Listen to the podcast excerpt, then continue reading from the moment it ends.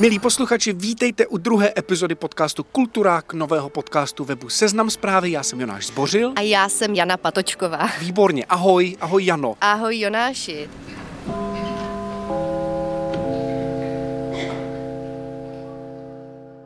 Stejně jako minule vás i tento týden provedeme tím nejzajímavějším, co se událo ve světě kultury za posledních pár dní.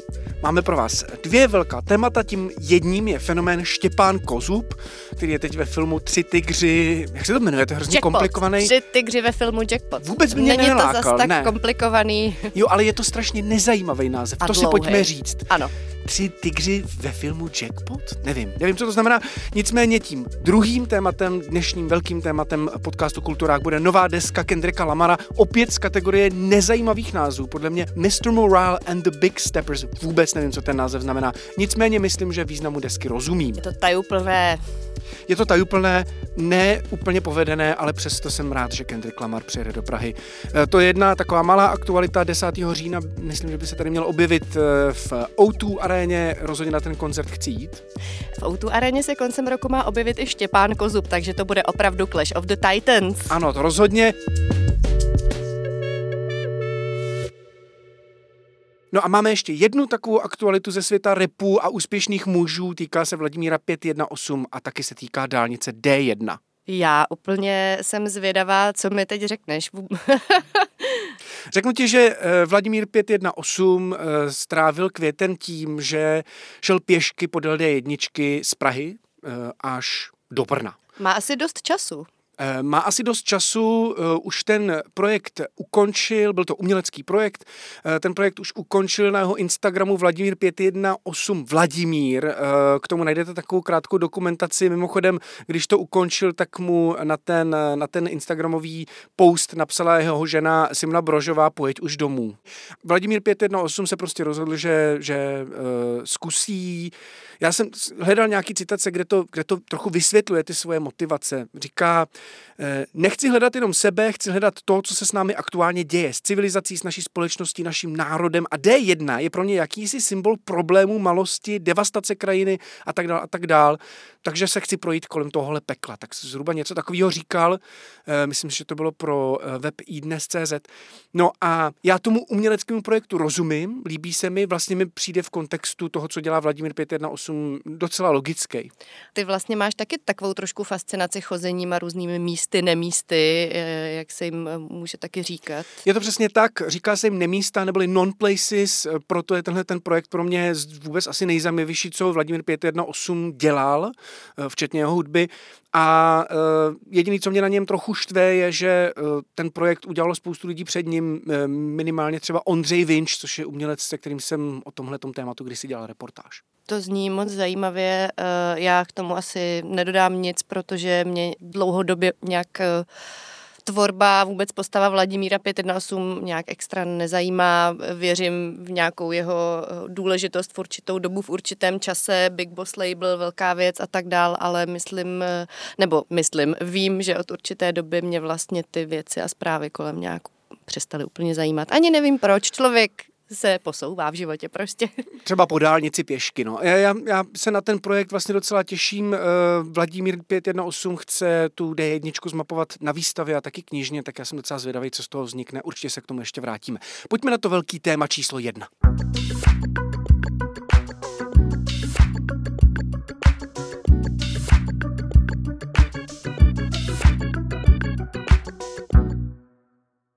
Tak a teď se od jednoho velkého českého muže posuneme k dalšímu velkému českému muži. Dneska je to takový hodně pánský. Toho muže si trošku rozebereme, rozeberu ho já Tak za a ně podáme, řekl bych. podáme si ho trošku, ale půjdu na to racionálně. Budeme se bavit o Štěpánovi Kozubovi, protože v kinech je právě teď film jeho uh, improvizačního uskupení, který se jmenuje Tři tygři ve filmu Jackpot. To je skoro jazykolam.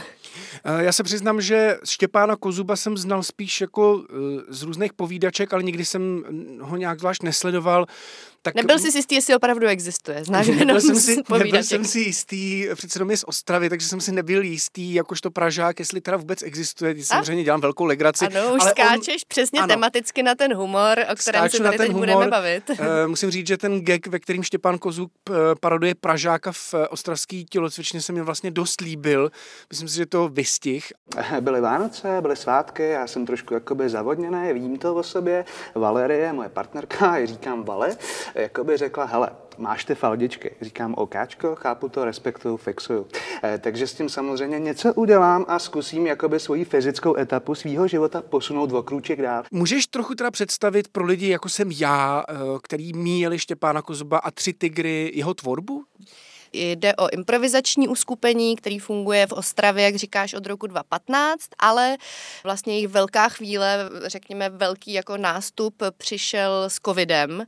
Tohle uskupení mimo jiné stojí za internetovým seriálem z Korona Mizině, tam slovní hříčka s koronou samozřejmě, haha. Kromě toho během covidu uh, taky natáčeli přesně ty scénky, které jsou postavené na improvizaci hlavně na určitých archetypech postav, které během těch jejich improvizačních večerů vznikly a začaly dávat na YouTube, eh, kde mají neskutečná čísla, eh, mají snad nějakých 46 milionů zhlednutí. Dobře, a e, kdybys měla říct, co je to za druh sitcomu, je to spíš teletele, taková ta legendární věc Genzra Suchánka, nebo je to spíš česká soda což snad ani nemusím představovat. Rozhodně ne. Eh, rozhodně uh, tele, tele je ten... Je to hovězí humor. Je, je to, to ten benchmark. Humor. Je to, je to telecí humor.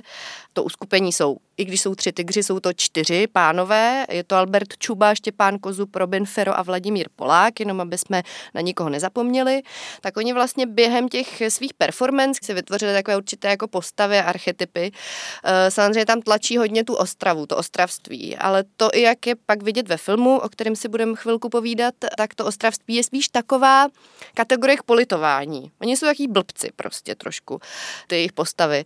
Ale blbci jsou i všichni ostatní, ať už už je to přesně parodie na Pražáka, kterou taky hraje Štěpán Kozub ve více, více skitech, eh, nebo další jiné postavy, eh, například eh, charakterní herec, který prostě je taková ta parodie na to, co si běžný člověk představí pod hmm. pojmem charakterní herec z divadla. Jo, takže pracuji opravdu tady s těma archetypama a já upřímně musím říct, že mě trošku mrzí, vzhledem k tomu, eh, jaký je to přijetí divácký, hlavně teda co se týče YouTubeových skitů a vůbec jako těch jejich divadelních eh, improvizací, že vlastně tady pořád funguje to, že nás, teď do toho zahrnuje sebe jako široké diváctvo, pořád baví tady ten jako velmi jednoduchý humor, který ale v rámci toho žánru se nedostává nikam dál. Pořád si děláme strandu z Ostraváku, protože něco, pořád z Pražáku, protože něco z Poláků, protože jsou pambičkáři a srandovně mluví. A vlastně já proti tomu nic nemám, jenom si říkám, je to to nejjednodušší, co jako komik a autor můžete vymyslet. A přijde mi to trošku škoda, protože se Štěpánem Kozubem jsem mimochodem naposlouchala pár rozhovorů a myslím si, že je to člověk, který je docela chytrý, který má let co za sebou v životě a myslím si, že má větší skill, než, než předvádí. Jano, prosím tě, než se pustíme do dalšího levelu toho hodnocení Štěpána Kozuba, Tří tigrů a tak dál, můžeš mi prosím tě vysvětlit, o čem je film s tak zvláštním názvem Tři filmy ve filmu, eh, Tři tygři ve filmu Jackpot? No, tři filmy nejsi tak daleko, ten film je neskutečně dlouhý na to, co to je, takže... Je to vůbec film, nebo je to no prostě snůžka sketchů? Obojí. Eh, je to snůžka skečů, která je spojená uh, horkou jehlou takovým vlastně velmi, uh, velmi klasickým narrativním obloukem. Jde o to, že prostě ano, tady parta, nebo oni tam jsou vlastně rozdělený do takových jako dvou part po, po dvou, ti tři, čtyři tygři. Prostoduchých ostraváků s chodou náhod vyhraje eh, výherní los a vlastně eh, zní, celý, celý ten příběh, skvěl. opravdu nejvíc zjednodušená verze eh, na, narrativního postupu, který se jmenuje Cesta hrdiny, je o tom, že oni musí z bodu A, což je Ostrava, dojet do bodu B, což je Praha, ale protože to jsou prostáčci, tak to z nějakého důvodu vezmou nejdřív přes Polsko, pak přes Tatry, přes Brno a pak až do té Prahy. Jasně, a vždycky se někde zastaví, tam jsou skeče a jede se Přesně tak. Výborný. Samozřejmě je tam i velká akční zápletka, ono to není jen tak, oni vlastně ještě na té cestě někdo honí, kdo chce získat ten los a tak dále, ale pořád jako bavíme se o velmi jednoduché zápletce, kterou pochopí osmileté dítě, což není na škodu, hmm. to u crazy komedí bývá. Tady to je hodně spojený ještě s tím akčním žádrem. Eh, četla jsem, že i ten režisér, co to, co to vlastně režíroval, tak eh, má za sebou dost nějakých akčních filmů a, a, a podobně. Ale mně přijde, že krom toho teda, že uh, oblouk je velmi vratký, uh, jsou to v podstatě ty volné, volné skečové návaznosti nějak, na které stejně nejvíc diváci reagují. Oni opravdu čekají, chtějí vidět ty své oblíbené postavy těch svých oblíbených komiků, o tom to je. Chtějí vidět ten slovní humor a vlastně trošku přehrávání vtipů. Další věc je, že ano, je to, je to o tomhle, je to v podstatě takový kameňák, opravdu jsou tam některé jako scénky, které jsou jak při vyprávěný vtip, uh, propojený nějakým trošku retardovaným humorem protože mimo jiné třeba ta postava, co hraje Štěpán Kozub, tak je, tak je šilhavý, lehce pomalý e, řidič tramvaje a na základě tohoto vzniká ten situační humor, protože on hmm. šilhá, nebo protože Jo, a, a mě to, to opravdu přijde trošku handa. málo a já jsem, já teda hlavně musím říct, že já jsem byla veli, mě bylo velice fyzicky nepříjemně dívat se 110 minut uh, na člověka, co hraje uh, šilhajícího člověka. Dobře, um, nabízí se srovnání s filmem Vyšehrad, který jsme sami nedávno viděli, byli jsme spolu na tom v kině, pak jsme o tom dělali pilotní díl podcastu Kulturák. A který nikdy si, že, neuslyšíte. Který nikdy neuslyšíte, ale myslím si, že je důležitý si říct, že Vyšehrad je podle mě taky z toho ranku těch takzvaně blbých komedií, eh, které jdou k tomu úplně nejnižšímu společnému jmenovateli v humoru. Ale nejen my tady v podcastu, ale i spousta filmových recenzentů se shodli na tom, že ten film je dobrý a uh, taky předčil uh, očekávání, co se návštěvnosti týče. A jaký je rozdíl mezi filmovým Vyšehradem, který pracuje s tím blbým humorem, a s třemi tygry ve filmu? No tak určitě po formální stránce Vyšehrad je opravdu film, který funguje v rámci toho žánru a nějaké, nějaký, nějakých těch pravidel. Jo, uh, tři je to prostě jsou, film. Je to film, tři tygři jsou crazy komedie, eh, smíchaná s akčňákem, ale chvíli nevíte jako ani pes, ani ves. Uh, vlastně ty akční scény třeba by za mě jim velmi pomohly, kdyby tam bylo víc komických prvků. Je to přece jen teda crazy komedie, tak pořádně to osolme, ale ne, je to jenom vlastně takové srandovní násilí. Takže vlastně u těch tří tygrů... To je moje oblíbená kategorie, srandovní násilí násilí. Omlouvám se, to jsem řekla blbě, je to jenom násilí natočené Aha, celkem jasně. zdatně. Srandovní to Takže to srandovní moc není, je to spíš trapný. Je to spíš trapný. Vyšehrad prostě drží, drží tempo, eh, drží nějakou narrativní strukturu toho žánru, má dobrou stopáž. Znova zmiňuji tři tygři mají 110 minut, je to film, kterýmu by hodina a půl maximálně úplně stačila. Tohle opravdu nikomu nepomáhá, že nás tam jako padá tomu řetěz, jenom nás tam drží hmm. prostě násilím v kině. Má podle tebe blbý humor v Česku ještě budoucnost? Protože tady máme dva filmy, kde v jednom se to skutečně daří. To je podle mě ten Vyšehrad. A pak máš na druhé straně tři tygry, kde se to pravděpodobně nepodařilo. Uh, no, budoucnost určitě má. Uh, já si myslím, že teda i Vyšehrad má svoje problémy. Pořád se tady babráme vlastně v nějakých stereotypech, uh, o kterých se v, v zahraničí, co se týče humoru, hodně diskutuje, hodně se od nich upouští. Jo? Vys sexismus nebo prostě vtipy na homosexuály nebo na židy a holokaust, což mimochodem se Štěpánovi Kozubovi povedlo v rámci show Leoše Mareše v Outu aréně říct velmi nevhodný vtip. Ale pro mě třeba byla dobrá zpráva, že já jsem tam byla na tom koncertě, Eh, že diváci se tolik nesmáli. Že vlastně si myslím, i ten český divák se možná jako rád vyzkouší eh, nějaký, nějaký, nechci říct nový trendy v humoru, ale že vlastně nemyslím si, že vždycky nutně potřebuje to, nej, to nejnižší, co jako by leží, kde, kde, kde leží ta laťka tak nízko. Jo. Já si opravdu nemyslím, že musíme pořád koukat na lidi, kteří se pitvoří, jako když nám bylo deset a hráli jsme prostě mentálně postižené si uh, o, pol, o polední pauze ve škole, jo. Což prostě ty tři tygři dělají. Uh, Vyšehrad ne, Vyšehrad vlastně v rámci té hlavní postavy, který je taky takový prostáček, ale je vlastně vel, velmi zdatně napsaný, má dost niancí a vlastně smějeme se s ním a ne jemu. Hmm. Já myslím, že tady tohle je taková jako věc, kterou my se tady ještě úplně nejsme schopni naučit. Jo. A, a myslím si, že bude teda velká, jsem velmi zvědavá na tu o arénu, kterou teda Štěpán Kozub eh, na podzim chystá a eh, celé to prezentuje tak, jako že to opravdu bude kanonáda nekorektního humoru, kde se začíná vtipem na Freddieho Mercuryho eh, AIDS a podobně. Myslím si, že máme navíc celkově a myslím si hlavně, že Štěpán má navíc. Tak já bych dal verdikt, jestli si máte vybrat mezi tím, zda půjdete na Vyšehrad film nebo Tři tygry rozhodně volte Vyšehrad. Menší zlo.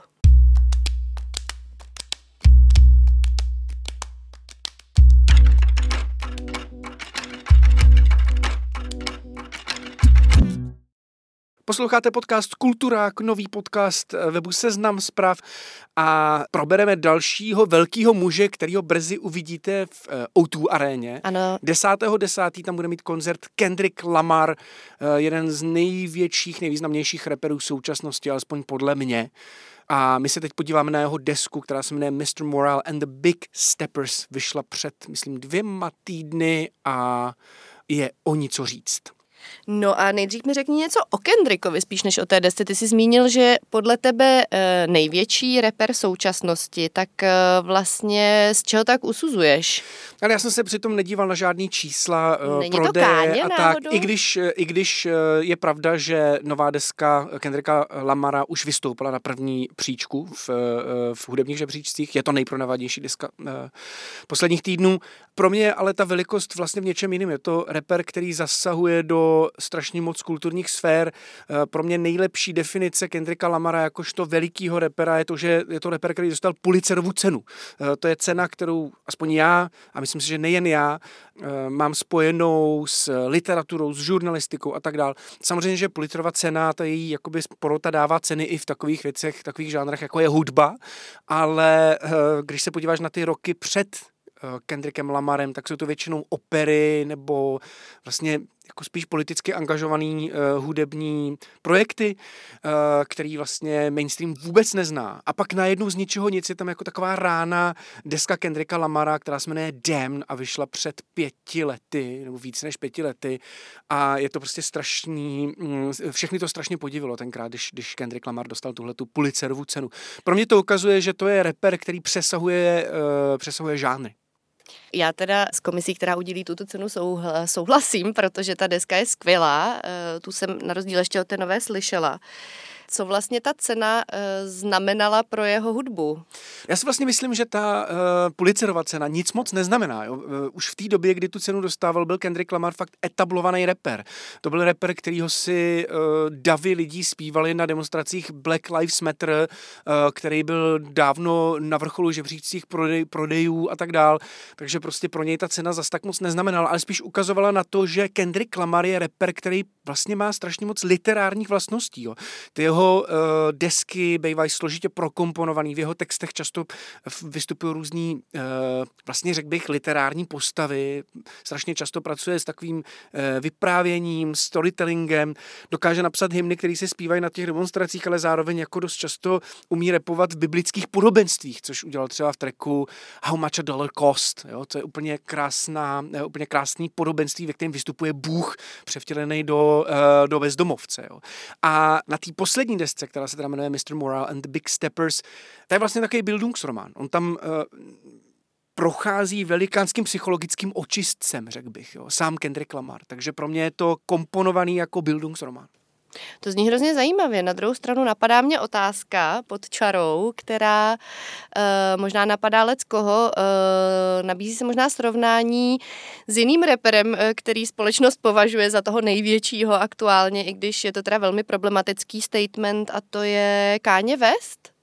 Jak bys tyhle dva, tyhle dvě osobnosti a ty styly repu a to, co popisují, srovnal? Pro mě je Kanye West strašně zvláštní osobnost, nejsem vlastně schopný asi tady dělat, že se v něm nějak zvlášť vyznám. Pro mě byl Kanye West vždycky spíš uh, produ- producentský image maker a člověk, který dokázal dělat velký umělecký projekty a nešlo u něj až tak moc o nějakou, mě u něj nikdy moc nezajímala jeho výpověď a to, co se snaží říct ve svých textech, i když to často byly taky důležité věci, ale pro mě to byl spíš vizionář, umělecký vizionář, eh, který dost často pracuje s různýma elementama, včetně módy a tak. Pro mě se vlastně blížilo trochu víc toho Vladimíru 518, jo. Ale eh, to samozřejmě si uvědomuji wow. provokativnost tohohle, tohohle, tohohle prohlášení, kdežto Kendrick Lamar je pro mě mě, jak říkám, víc literární reper. Člověk, který prostě se vrací ke slovu a slovo je, je základ jeho práce pro, pro Kendricka Lamara. To je pro mě jako dost podstatný. Já mám, já mám jiný srovnání, s, co se týče reperů. Pro mě Kendrick Lamar je blízko daleko spíš k Tylerovi, the creatorovi, ale dostanu se k tomu, proč. Nejdřív ti zkusím vysvětlit, o čem je ta nová deska. Přesně na to jsem se tě chtěla zeptat. Chtěla jsem udělat oslý můstek s těmi slovy, které jsi zmínil. Eh, tak budeme dělat, že jsme ho udělali a řekni mi něco eh, k té desce, o čem teda vlastně vypráví, o čem je. No já tady možná poprosím uh, našeho režiséra Roberta, aby nám tam někde vložil ukázku z úplně první písně té desky, protože ten začátek je hrozně zajímavý.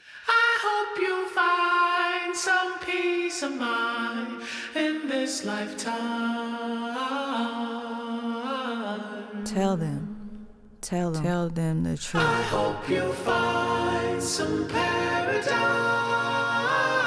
Tell them, tell them the truth. Tell them, tell them. Slyšíš ženský hlas, který říká tell them. Řekni jim to. A uh, pak je tam číslovka, myslím něco jako čekám přes několik tisíc dní, něco takového. To úplně cinematický, je to úplně cinematický cinemati- úvod, ano, je to úplně, včetně tvého provedení. Je to úplně filmový nebo literární úvod, jak chceš. Je to pro mnoho fanoušků a různých jako teoretiků téhletý desky taková terapie, prostě vstup do terapeutické hodiny. Jo? A Kendrick Lamar uh, který se vlastně na mnoha deskách věnoval spíš společenským tématům. Tu Pimp a Butterfly byla deska, která řešila vlastně historii a současnost útlaku afroamerické menšiny v USA, tak se tentokrát pustil do toho, že vlastně řeší sám sebe, že řeší prostě Kendricka Lamara. To znamená, že chvilku říká svým fanouškům a nám, posluchačům, věci jako, hele, já nejsem žádný mesiáš, já nejsem spasitel, já jsem člověk z masa a kostí a teď potřebuji řešit nějaké svoje problémy. No a pak e, dochází k takovým intimním věcem, řeší e, násilí v rodině, posedlost sexem, kterou zažívá on sám, e, nevěru a následně i rozpad vztahu v ten moment, kdy řeší ten rozpad svého vztahu, tak si myslím, že ta deska je vůbec jako nejsilnější, nejcitlivější Myslím si, že vlastně ta deska je dobrá ve chvíli, kdy se dostává Kendrick Lamar k vlastní zranitelnosti. A vlastně to je na té desce i samotný jako dost zajímavý, protože to, to trvá, než se k tomu dostane. Ta deska na začátku Podobně je vlastně jako docela... to trvá během té terapie. Přesně tak. Než no, odhodíte takže... ty vrstvy a dostanete se někam, eh, kde to potřebu, kam se potřebujete dostat. Přesně tak. Takže pro mě třeba druhá část té desky je daleko zajímavější než ta první, protože na té první Kendrick ještě trochu víc provokuje, takový jako víc mačistický a na té druhé je vlastně ta půlka, ta, ta deska se dělí takovou hádkou, takovou jako konfrontací, na který kromě Kendricka Lamara vystupuje ještě herečka Taylor Page. A je to hádka dvou lidí a najednou to, co on na té desce říká v té první půlce, že není žádný mesiáš a že má taky chyby, tak tady konečně slyšíš, protože na toho Kendricka někdo řve, je tam prostě někdo další, kdo ho konfrontuje. Já jsem slyšela, že to prý má být uh, jakási reminiscence na hádky jeho rodičů.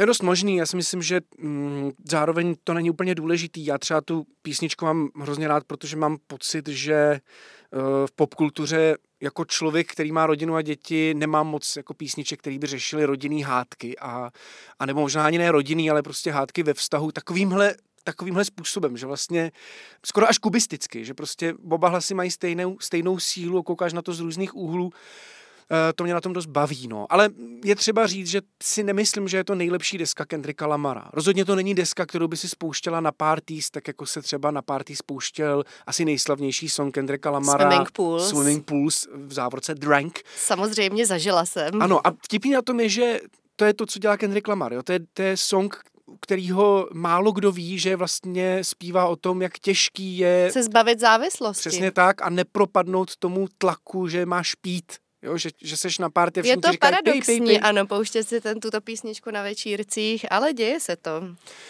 No takže eh, mám pocit, že Mr. Morale and the Big Steppers je vlastně deska, která se bere dost vážně, možná až moc vážně, že je vlastně zhruba tak zajímavá jako poslouchat něčí terapeutický sezení, což ano, může to být poučný, může ti to v, v čem pomoct, ale zároveň takový ty první hodiny, když posloucháš někoho, kdo říká, no já nevím, no s mámou bylo asi všechno v pohodě a musíš počkat těch jako několik hodin, Známe než, to se dojde, než se dojde k tomu jako podstatnému a bolestnému, takže to trvá. Takže je to trošku jako s tou Kateřinou Tučkovou minulý týden. uh, musíte tomu dát ze začátku šanci a vědět, do čeho jdete, že nejdete prostě do party desky, do čistě takové té uh, repové desky, která je uh, o, o děvkách, autech, pe, penězích a tak dále, ale že si jdete poslechnout vyloženě nějakou spověď odpověď. Je to tak? Je to tak, myslím si akorát, že v tomhle ohledu takový té reperský zranitelnosti je na tom pořád líp Tyler, the creator. Podle mě už natočil několik desek, kde se otvírá velkým věcem, nový maskulinitě, spoustě jiným tématům, který vlastně Kendrick Lamar zkouší, ale není to tak zdaleka tak vážný. Tak můj největší oblíbenec je samozřejmě Lil Nas X, který do toho repu přinesl ještě další úroveň té queerness a otvírá toto téma uh, velice pompézně a uh, je velice zábavný.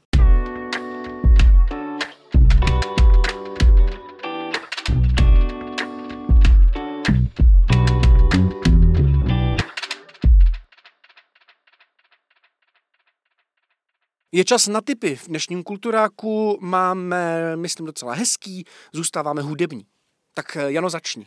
Tak, eh, zůstaneme hudební, mezinárodně aktuální, protože dnes, pokud posloucháte Kulturák, první den, co dropnul, tedy v úterý 31. pátý, eh, vystoupí v pražské Roxy ukrajinská reperka, jsme u toho repu, Aliona Aliona. Pro ty, kdo by to nestihli, 2.6. Eh, se objeví na brněnské flédě. Rozhodně doporučuju, je strašně vtipná, úderně rýmuje, přináší do repu nová témata, zvlášť do repu v kontextu nějaké Evropy nebo východní Evropy. Eh, říká se totiž o ní, že to je vlastně ukrajinská Lizo, psal o ní eh, americký Vogue eh, nebo časopis Forbes, který zařadil do mladých nadějí 30 pod 30. To už jsme nestihli. To už ani už... nestihneme. Nevadí, 40 Nevadí. po 40 to dáme. Ale Každopádně dám... všichni víme, co se děje na Ukrajině. Aliona pomáhá v dobrovolnických centrech, ale na základě různých nabídek se rozhodla, že na chvíli tuto práci přeruší. Ona navíc jako známá umělkyně eh, dostala nabídku azylu, ale říkala, ne, ne, ne, já zůstanu tady doma, je tady potřeba pomáhat, musím.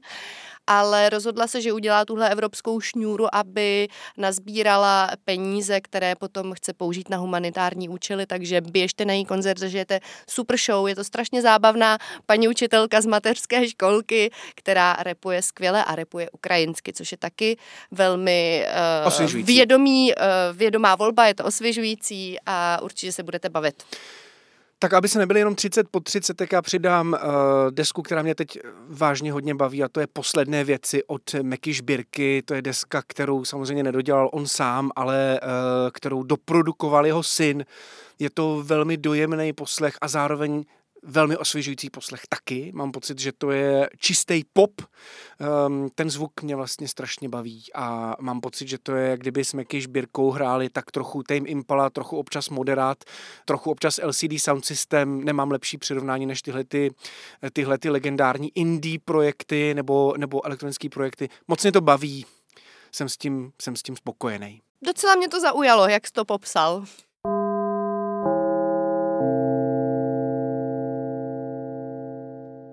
Eh, Meky Šbírkovi určitě budete moct číst na naší kulturní rubrice, eh, kulturní rubrice Seznam zpráv, určitě na ní zavítejte, protože pokud jste třeba smutný, že jsme dneska neprobírali Stranger Things, tak recenze by se tam měla objevit záhy v následujících dnech.